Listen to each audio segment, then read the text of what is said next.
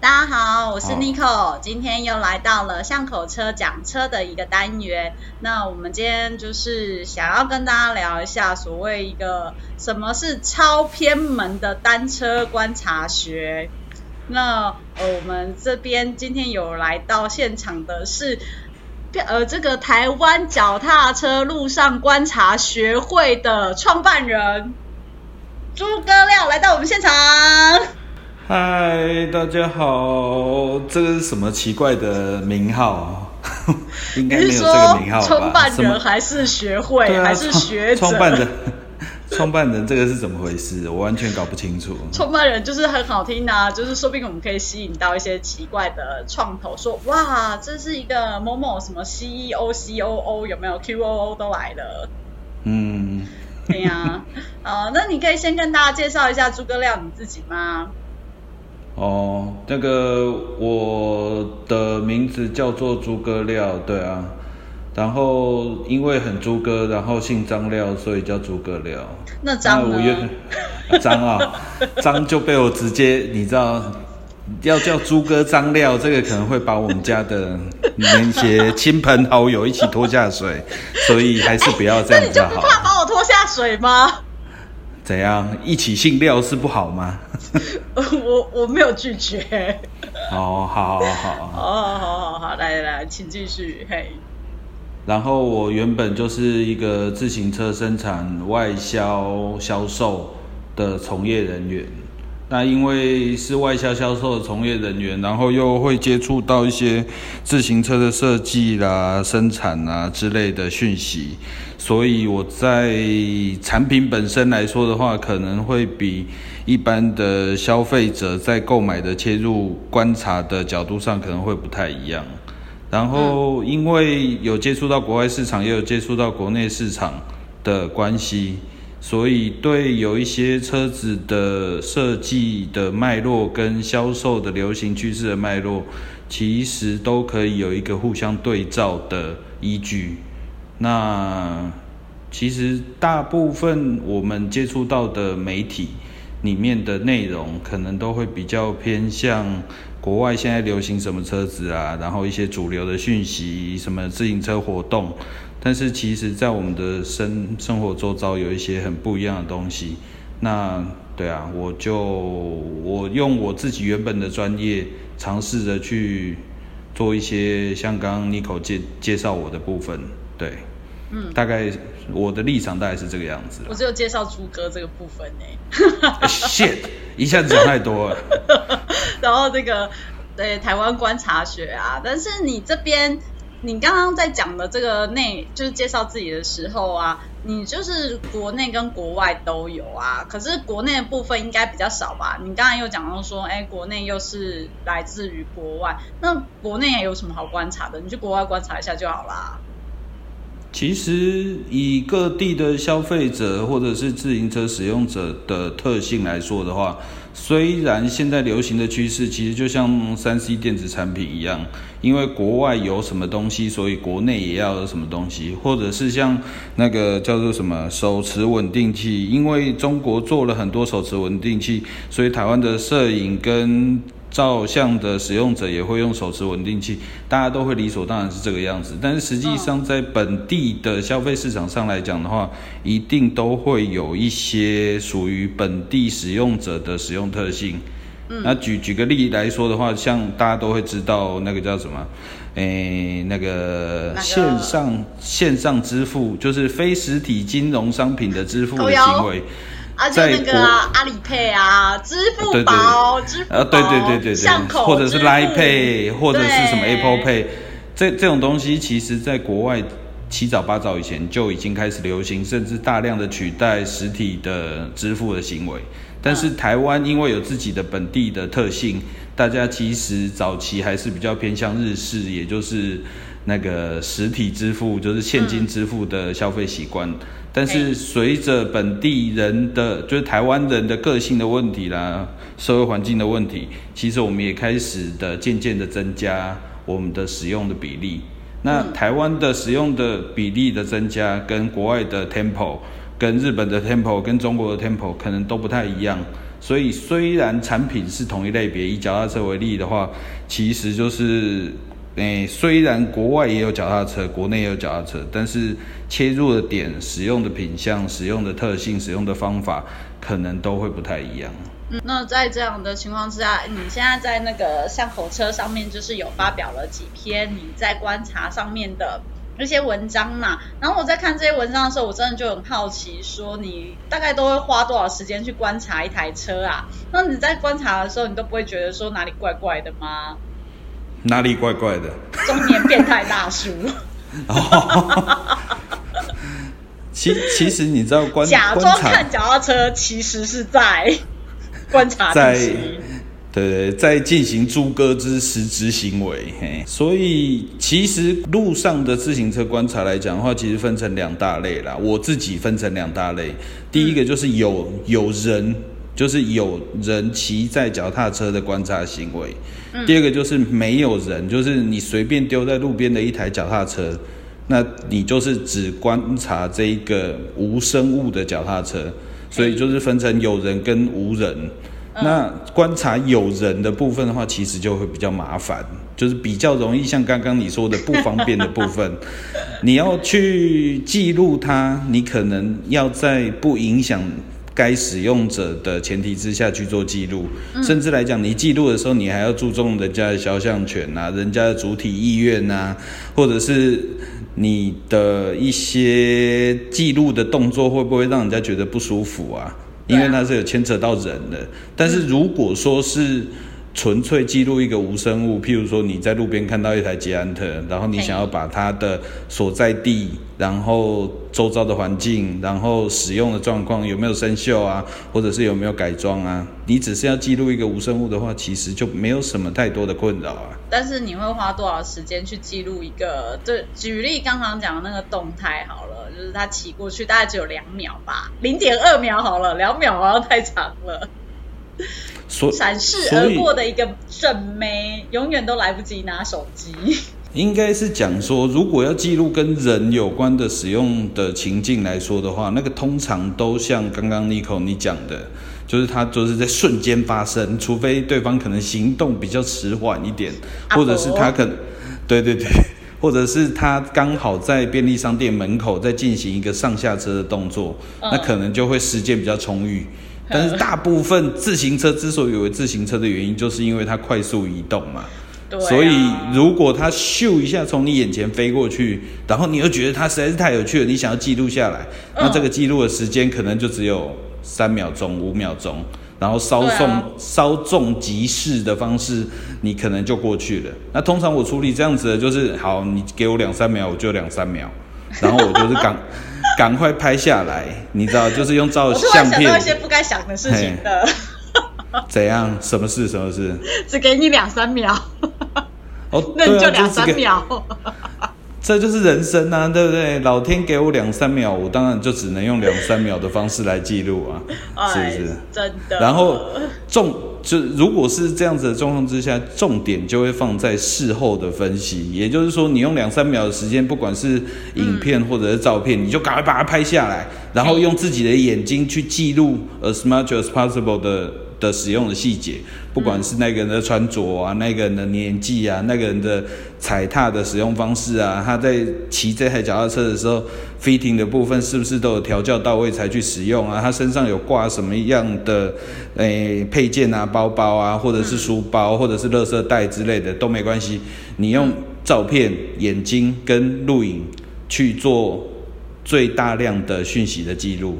嗯，对啊，然后事后可能你在后面调资料的时候，你才去延伸去研究，譬如说照片里面看起来这台车像是某一个品牌，然后你去把它资料找出来，然后这个区域，譬如说，哎，我在台中市区，在七期附近，那我就去把七期附近的自行车的使用状况，或者是七期附近的一些商工商业的行为，去把它整理出来。然后这些细微的逐项的讯息都整理出来之后，再去统合归纳跟分析，这是跟人有关系的部分啦、可以那通常前置的部分就是两三秒嘛，就像刚刚讲的对。但是后续研究的部分可能就会到半小时到一个小时的时间，去单纯就个案去做整理跟分析。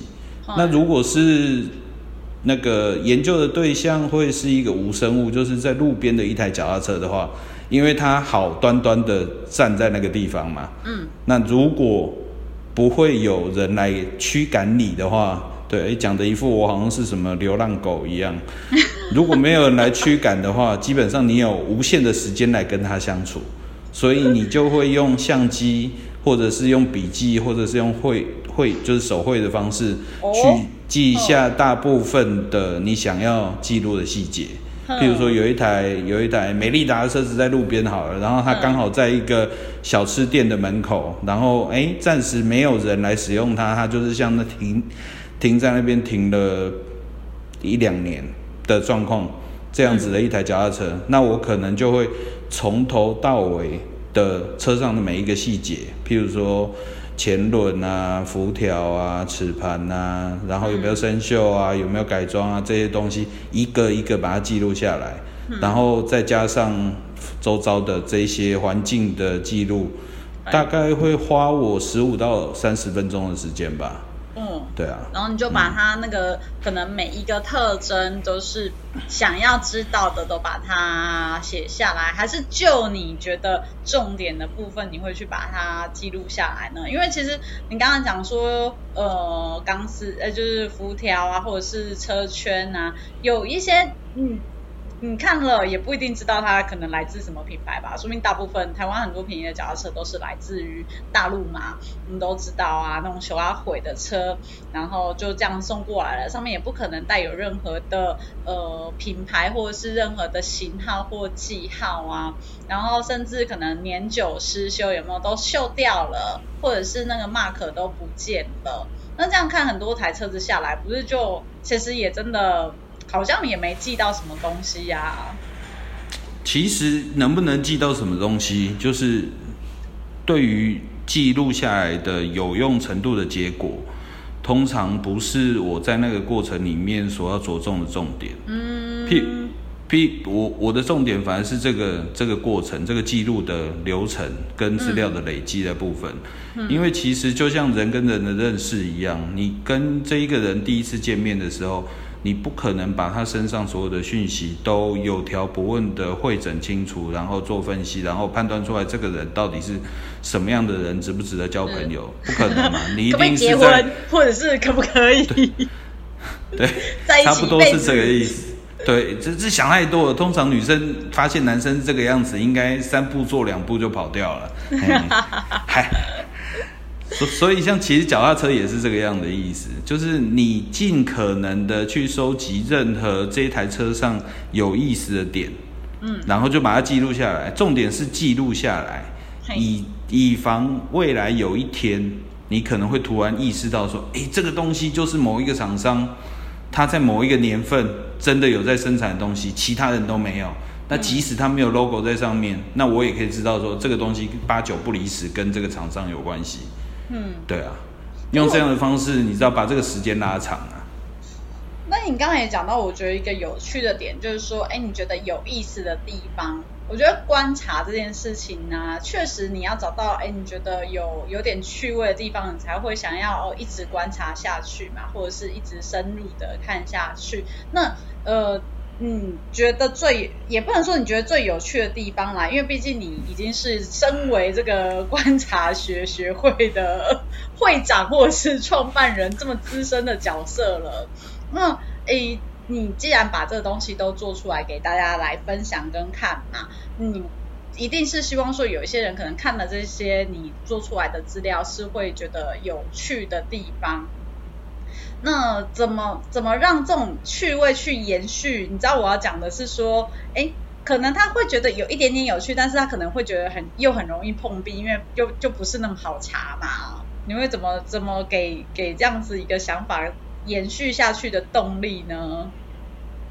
你你的意思就是我写的东西基本上你不太感兴趣的意思吗？不会啦，不会会觉得有一点点兴趣，像说呃，例如说你在讲 luck 啊那些东西的时候啊，因为我就觉得哎蛮蛮有趣的啊，那原来这些东西叫 luck 啊，然后我又可以跟别人献宝，说这个东西是 luck，。但所以在路上你就会自然而然的会去观察嘛，哪些车子是有 luck 的，像我常常前前两天去骑车的时候。然后也是看到一台比较比较老的古董车，忘记是 K H S 还是谁的了。然后呃，我们就在看那台车的时候，我就说哦，这台什么经典古董老车钢管车怎样？这是用 Luck 的造型或什么？然后我们就会去看它的 detail，它上面你知道它 Luck 上面还有上颜色，你知道吗？虽然它是一台老车，但是很漂亮，是那个金属蓝这样子，就觉得嗯，大概就可以去想要去了解它的年份。可是不是每一个人就是哎，他觉得有。兴趣的部分，他就容易在路上看到啊。其实应该是说，兴趣这种东西本来就是因人而异啦。你知道，其实就像其实就像宅男文化一样，对不对？宅男文化的最早其实是一群年轻人，可能也不一定是年轻人呐，就是对动漫类的东西他有钻研。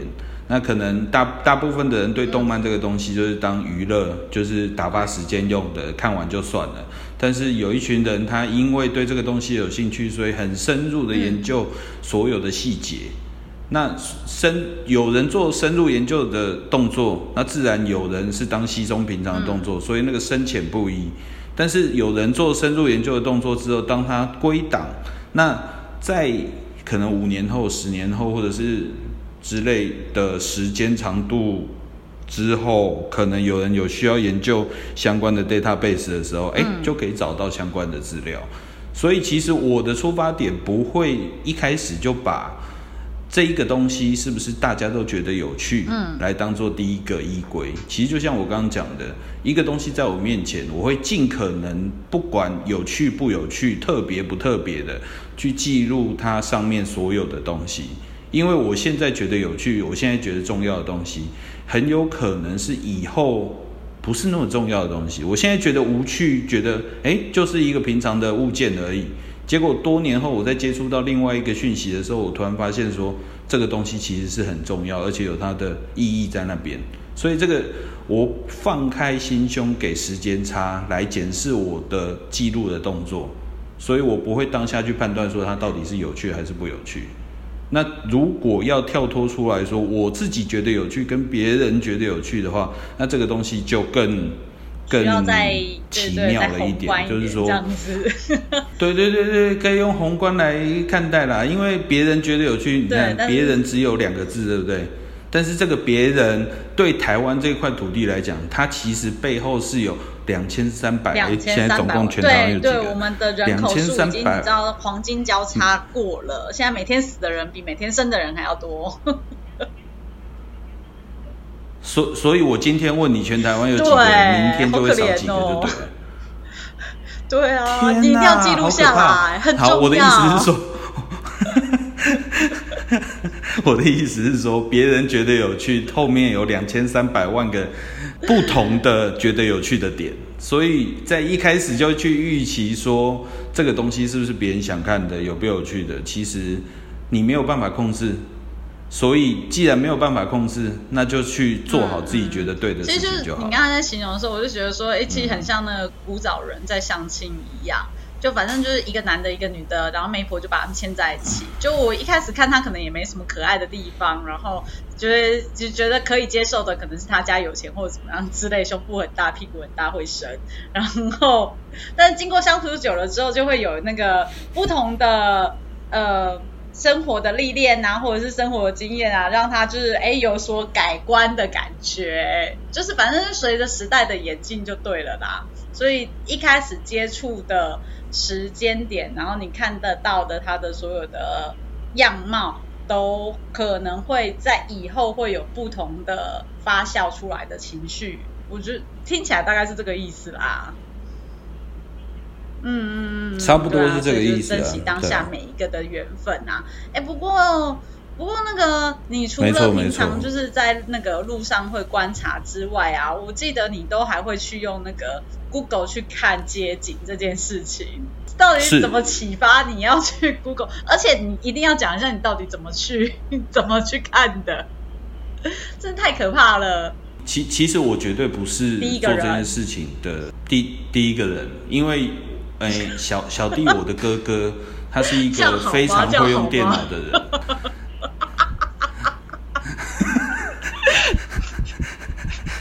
你知道以前啊，哦你知道正常来讲，譬如说好了，我跟你说，哎、我哎、那个明天我要去那个什么嗯。六张里好了哈，嗯，我我明天要去六张里，然后哎、我我在那边大概有半天的时间会过中午，然后我想要嗯。吃类似像什么样的东西，正常的人会怎么搜搜寻这一间餐厅意大之类，或六张里牛排这样子，对啊，对对对对对，嗯，没错，是啊，正常的人绝对是这样，对不对？但是小弟我的哥哥，他就是会很厉害的，就是他会多一个动作嗯去把它点到街景，然后去用街景的图片去一间一间看有没有哪一间店看起来比较好吃。你知道正常的人他只会搜寻地址跟讯息。但是他不是哦，他是会跳到那个街景，然后你知道那个箭头，然后那个虚拟的小人这样拉来拉去，拉来拉去，然后去看看附近超适。合买 VR 的，这是第一件事情。Google VR 一定要卖给他，然后我跟你讲，后来我看到他这个样子的时候，我就突然觉得说，哇塞，你知道这个就是等于活活在另外一个世界的感觉。我们活在未来世界，你知道吗？我可以活在 Google 街景里面，就是用那个虚拟小人。还从自自从我看过他有玩过一次类似的事情了之后，后后来我就利用到我生活中的某一个需求点，譬如说，我曾经吃过某一家店，跟某一个人约在那边，然后我觉得那家餐厅超好吃，但是我完全忘记它的名字是什么，但是我依稀记得它的店面长什么样子，但是名字找不到。但大概的区域，譬如说像刚刚讲六张里嘿，对啊，就是六张里那个角落，嗯但是我真的忘记它在哪里。那我就去用 Google 街景嗯去一户一户看，看哪一户是我有印象哦，对对对对，就是这个，然后再去核对，然后再去核对那个 Google Map 上面的那个店家的讯息，看看说，哎，是不是就是这一家？我有我有流眼泪的感觉。所以一，你就知道我们这种人活着有多辛苦。我突然觉得我活得太轻松了。拜托，我是一百万个槽都想要喷出来了，就是不止一个，一百万个槽都要。所以因为因为因为这个原因，所以开启了你就是 Google 去找脚踏车这件事情吗？没有，因为这样子的一个以前是实用性目的的一个动作，所以后来你知道，身为一个嗯超级大宅男，当我不能去某个地方的时候，我我常常会用 Google Map 接景的方式去回忆那个地方的点点滴滴。譬如说，以前可能常常去福居沙粉，你知道，对就是欧展的那个地方，然后就觉得说，啊，我好久没去了，我其实有点想念这样子。那我就会去用 Google 街景去把那个地方再假好走一遍，这样。直，走我除了好宅，我想不出真别的形容词哎。怎样怎样，我就是宅，我宅我骄傲。然后在在 Google 街景里面逛街的同时，其实你会看到路边，其实你知道，就是在网络上有一种文章叫做用 Google 找出可怕的点，或者是 Google 找出 Google 街景找出奇怪的好笑的事情。譬如说，可能 Google 街景它会拍到有一个人在第一个镜头、第二个镜头、第三个镜头的状况之下，他有一个跌倒的动作，所以这个很好笑嘛，嗯对不对？这个大家应该都知道。那所以，我当然可以用 Google 街景去找路边的脚踏车，甚至来讲，它会比我本人走到那个街道上去一台一台看，更节省时间，而且更节省力气，然后还可以更落实我完全不想出我房间门的这样子的一个宅需求。哎、好，我讲我倒是我嗯个人啦，我个人倒是觉得说我我会想知道的是，诶，虽然我们也知道说你可以这样这样子作业啦，吼，然后可是你总是会有一个可能想看的区域，你也不可能说随便乱点吧。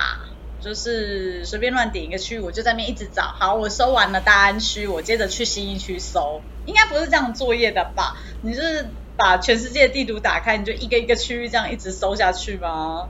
因为身身为一个 哎宅男的弟弟，哎不对不对，身为一个宅男，我绝对不会剪掉，我绝对会保留。不用客气。哦，谢谢谢谢谢谢谢谢。你知道我们平常啊，平常，因为我我随便举一个，我讲一个小故事好了。为什么这件事情会让我感觉这么的想要做这件事情的原因，就是因为某某一年去日本玩的时候，不是出差的时候，某一年去日本玩的时候，大家去东京一定会去哪一个鱼市场？一定是竹地市场嘛，对不对？那竹地市场它有分竹地市场的那个市主要的市场区，也就是商业活动的那。对对，李氏的话通常是那个真的是在卖 日本料理的人 才会去的嘛，对不对？然后真的要砍价。然后我们去那边通常都是在外市的地方吃日本料理，但是如果大家虽然说旧的主力市场已经不在了，所以那个东西可能已经不太一样，没关系。反正就是当年我在那个地方的时候，突然发现那边的脚踏车有一个因为要再送鱼货的需求，所以凸显出来的一个特殊的脚踏车的类型。它其实不是说真的为了足地市场而去设计规划脚踏车，但是那边的脚踏车就是会有一个共通性，它不是刻意为之，但是它是自然而然，每一个人都因为有同样的作业需求，所以就会变成那个样子。因此，我就是用这样子的一个出发点去判断说，在台湾这一块土地上面，是不是有哪一个地方有类似的一个群聚的特性出来，用特殊而且统一或者是相近的使用方式去使用固定的方法去使用脚踏车。我我当我用这样子的方式来做出发点的时候，其实就很好思考你要去哪里找车子。有有有，因为那个五分谱就是这样啊。虽然五分谱现在非常落寞了嘛，那但是五分谱在我念书那个时期呀，绝对不会告诉你什么时期。然 后念书的那个时期，他就是……等一下，我我我要插个嘴，你刚刚说五分谱现在非常的落寞，你你不怕你不怕听到的人有人在五分埔做生意？那他就做好一点，让我去嘛，奇怪。哦，好好好好好，对我们继续继续，不怕不怕讲错话，对对，绝不认错。好好好好，对，然后他那个五分埔的脚踏车，因为他们因为哎，我我应该有写到，我也忘记我在什么时候写到的，因为为了再送他的那个衣服到他们的店铺啊，其实他的仓库。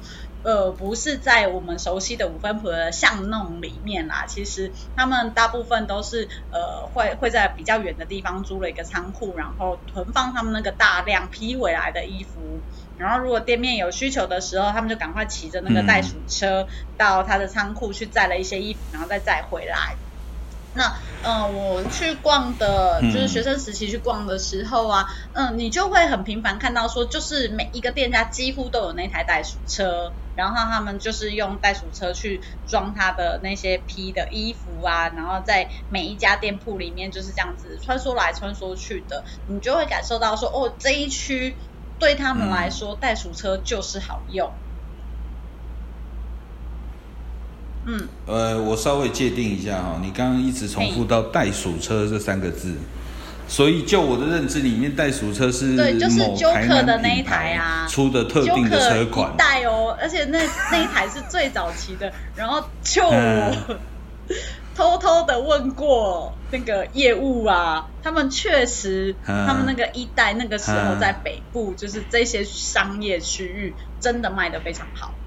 但是袋鼠车它其实它的置物空间虽然特殊，虽然方便，但是就是长长的那一条，其实空间没有非常大。衣服来说，这样子 OK 就对了。一把十件，OK 啊，然后它可以载个两三把，对，其实是都载得下去的。嗯，因为是衣服啦。对了，我我我自己也很喜欢，我也很喜欢 Joker 的那对，确实，虽然它到了现在都不知道几代去了，呃，也随着为什么没有啊？他不管变几代都是长那样啊，他没有大改款过啊。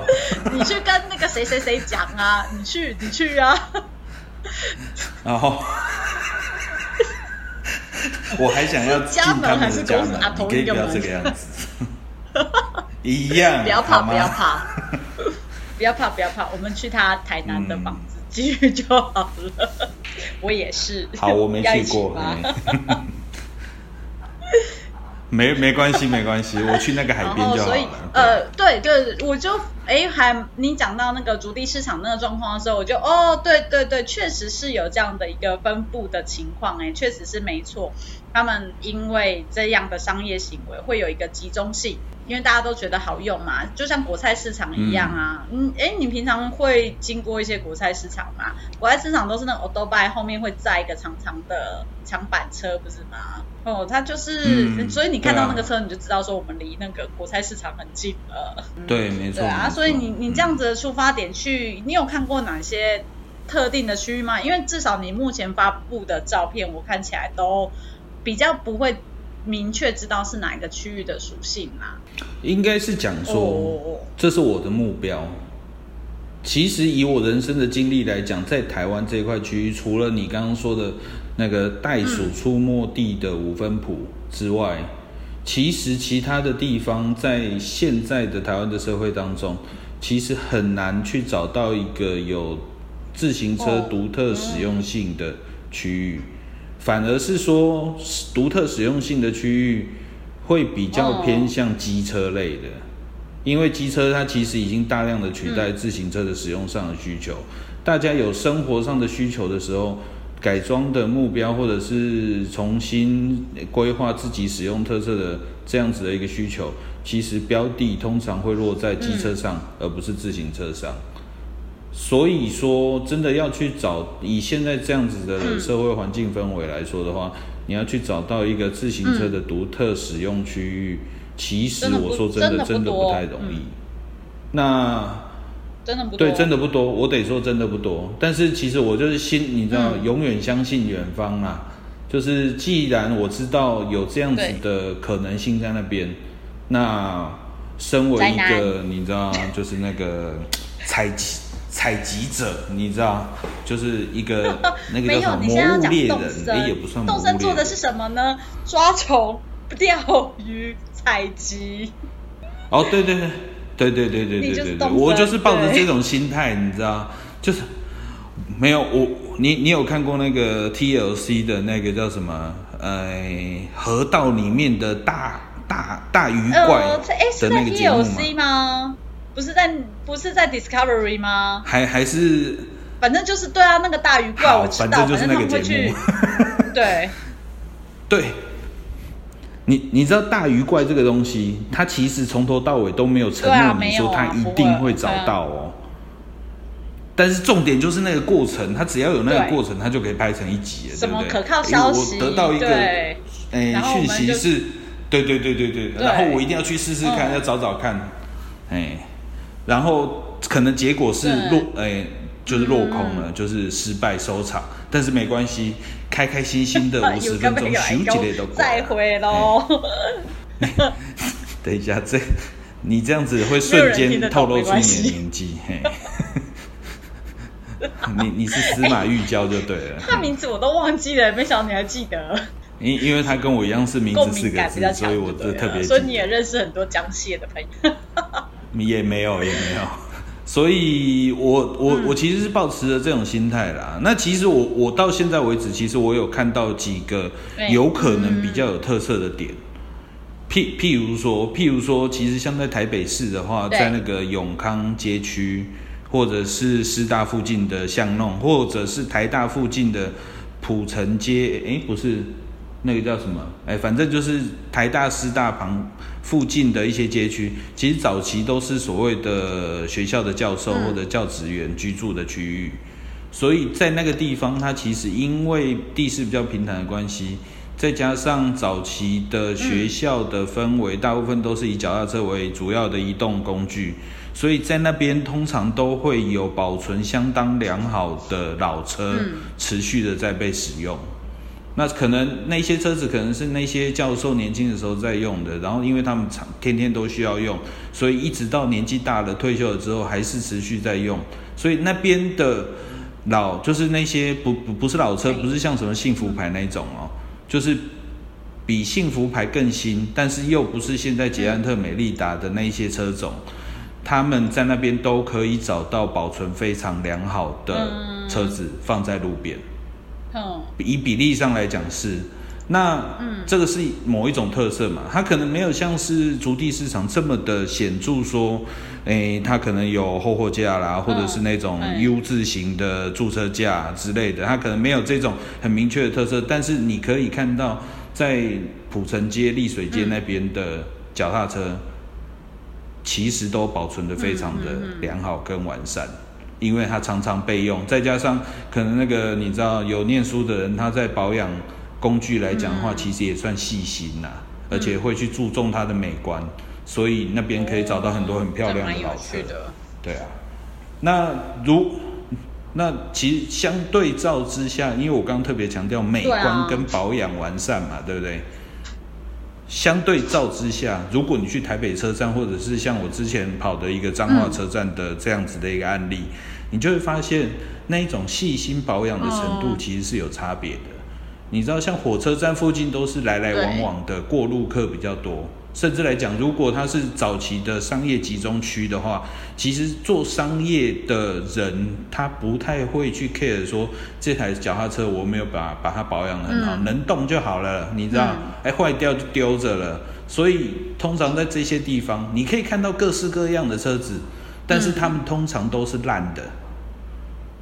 所以这个一来一往之间，它的特色其实落差就会浮现出来，对啊，所以以诶到目前为止，其实就会有这样子的一个诶小小的感受，就是觉得车子是烂的，会觉得比较很可惜嘛？就觉得好像对啊，就跟你大部分文章最后都会有一个比较一种你知道凋零的收尾，是这对。觉得是这样的感伤的感觉吗？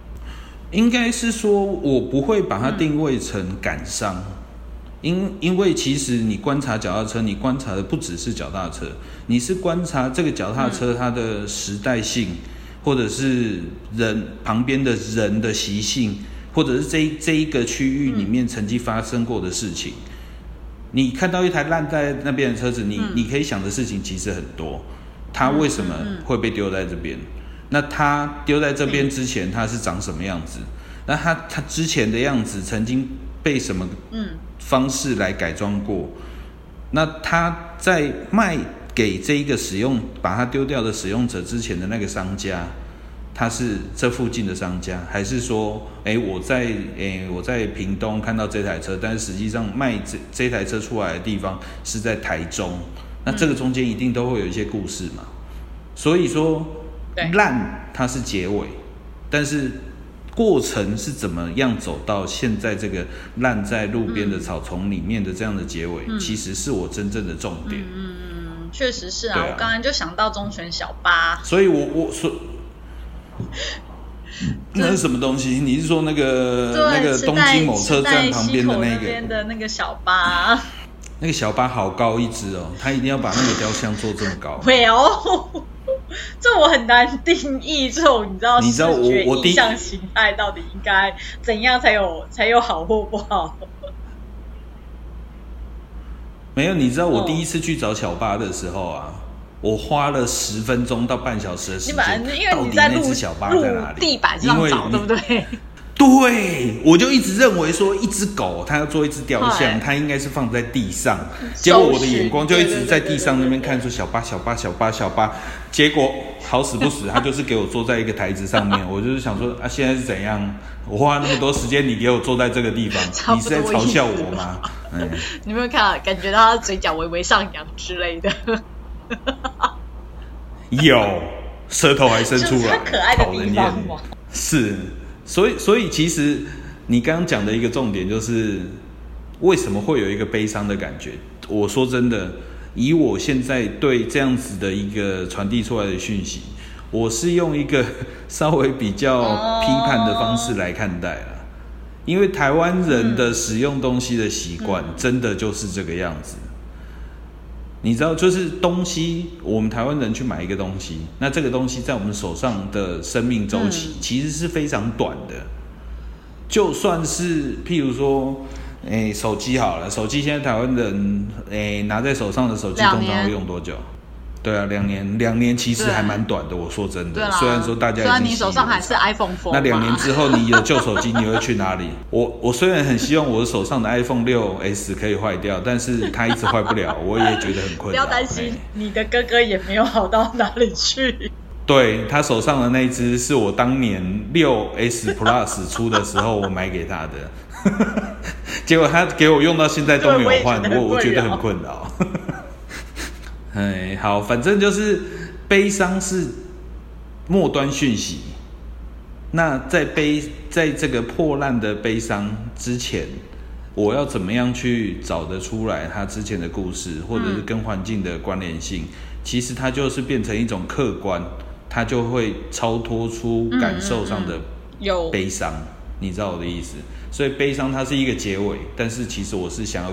往回找更就是会有比较理性跟这种感性的冲突，在你的文章里面是看得出来的啦。因为你会就是非常条列式的，就是哎，这个是什么零件，源自于哪个大厂，它的曾经这个大厂的历史是如何，那或者是这个菜篮就是有多呃，里面装了几几个垃圾的，哎，代表了台湾人的一些，就是你会用一个。条列式的理性的逻辑把它条列出来之后，最后再用一个可能要回家吃晚餐，然后的一个黄昏，或者是呃，我就记录下来你现在的样子的一个结尾结语啦。确实有你讲的一种批呃，如果你用批判来形容自己的话，倒是蛮到位的。就是呃，对，因为我要回家吃晚餐了，所以我必须跟你说拜拜。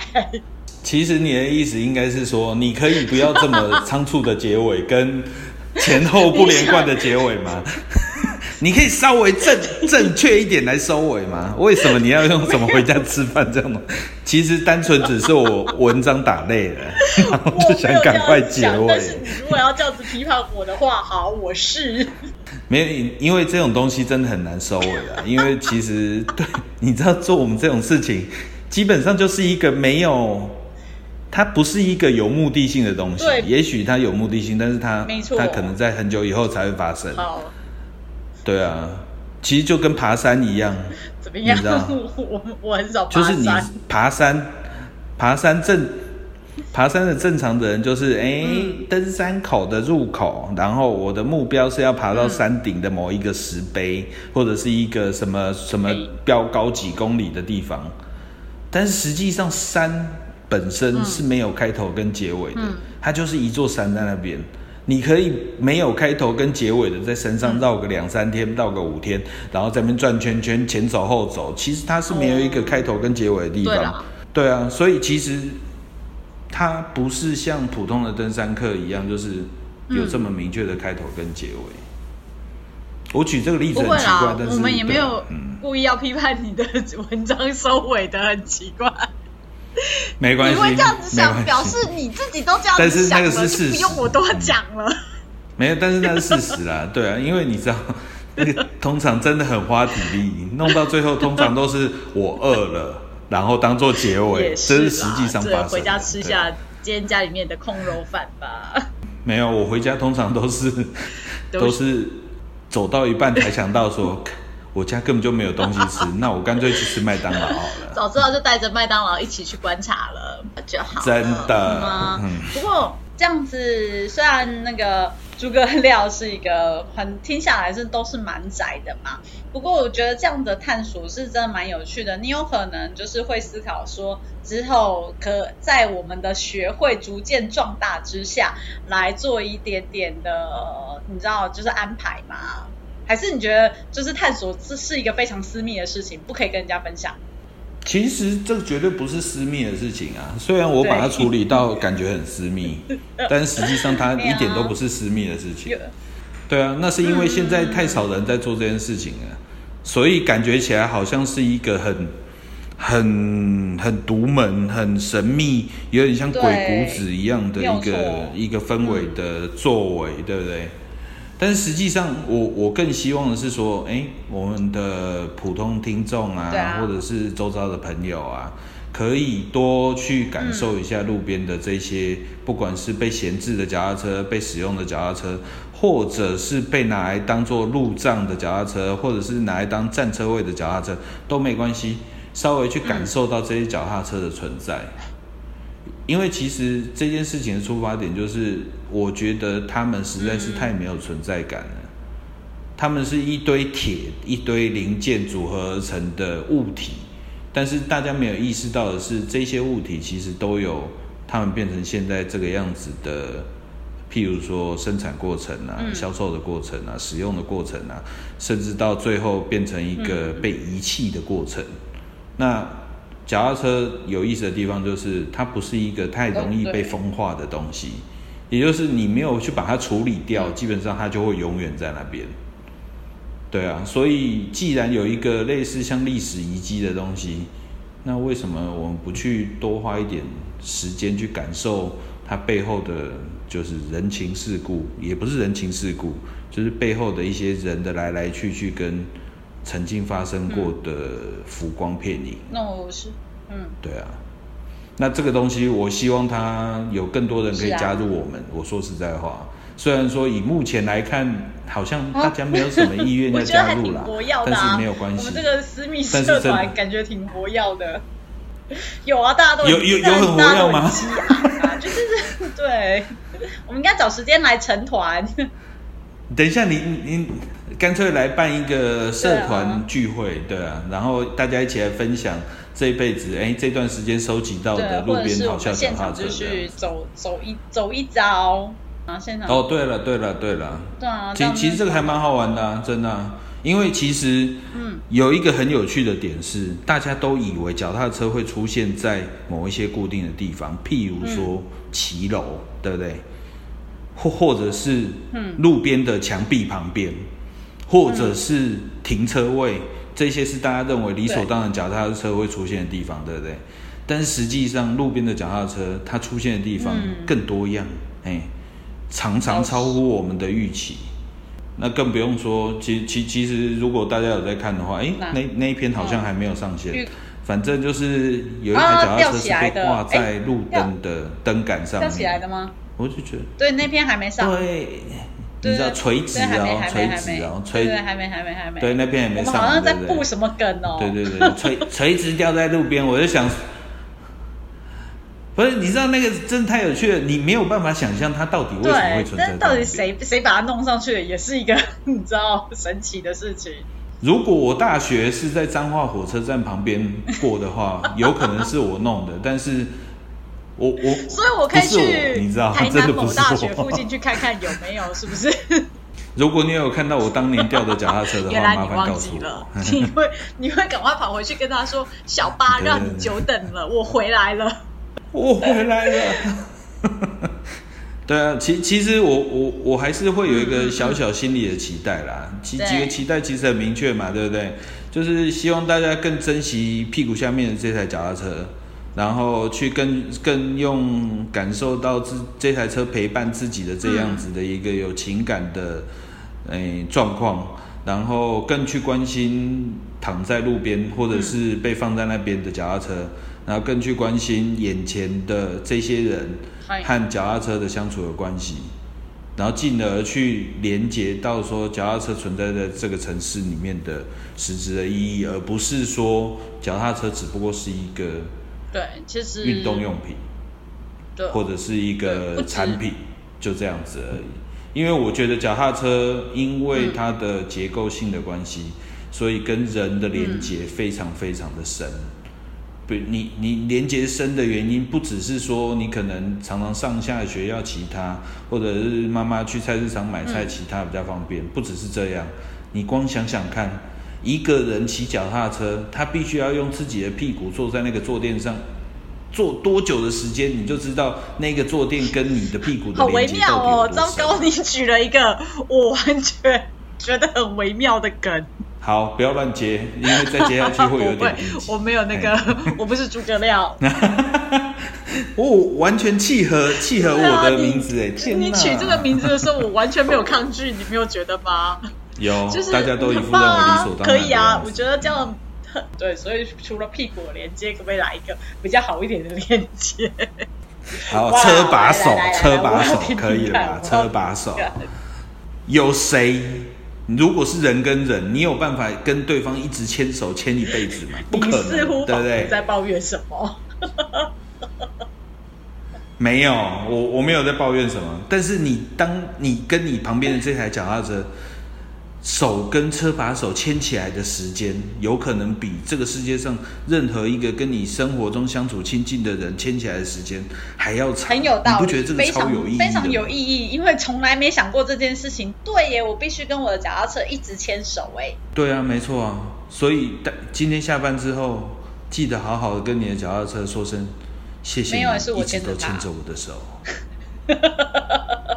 哦，好。靠，怎么那么本位主义啊？就明明就是我牵着他啊！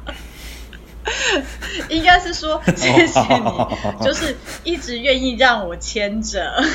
哦，对，我天哪，我的眼泪都要流出来。我终于在录了。然后。哎，没错，我觉得蛮有趣的。哎，真的蛮有趣的，因为我我们每天就是其实像除了工作以外，就是真的一直在有机会就会骑脚踏车啦，但是。呃，只是很单纯想说，嗯，它就是我生活的一部分，但是没有亲密到说，对啊，其实我们是真的是巴蒂土巴蒂，就是我们就是真的肌肤之亲，而且那个肌肤之亲的时间是这么长的，所以我才会去计较说，哎，这个脚踏车我到底骑起来舒不舒服嘛，坐起来开不开心啊，那个姿势我可不可以就是嗯自由调整啊？真的一个这样的身体的情感的连接，其实是蛮强的诶，这确实是没想过的问题诶。嗯嗯嗯，所以很感谢那个今天我们的学会的会长大家长。你不要乱叫，你不要乱叫，谁跟你学会会长大家长？所以已经直接成为荣誉就对了。我。我我我只是一个范例，嘿，我希望这个世界上有更多的人，你知道不需要像我这么神经病，但是可以花一点时间，譬如说，可能就是五分钟距离的地方，把你们家附近绕一绕，然后尝试的去观察这个东西，我觉得就我就心满意足了，就可以成仙了。对，不过这样的一个尝试啦，就是愿意说，嗯，看一下，多留心一下周边的。事物，你不一定是非得要单车不可啦，就是一定要无生命的。对，你可以骑车的人也可以啊，反正就是找到一些就是哦，原来你没有关注过的事情，其实就我觉得就是真的很棒了。这应该就是那个张哎那个诸葛亮要带给我们的真意，真的过程。哦，对啊，对啊，真的真的，因为享受这个对，一切都是过程，真的。所以我们的结尾要来一段淡薄的过程嘛？没有，你你你没有你没有听过这首歌的？好，没关系，待会待会你可以帮我剪进去，好吧？好，那今天非常感谢这个诸葛亮来跟我们分享，就是呃路上观察学这个部分。那期待下次还有机会再继续聊喽，拜拜。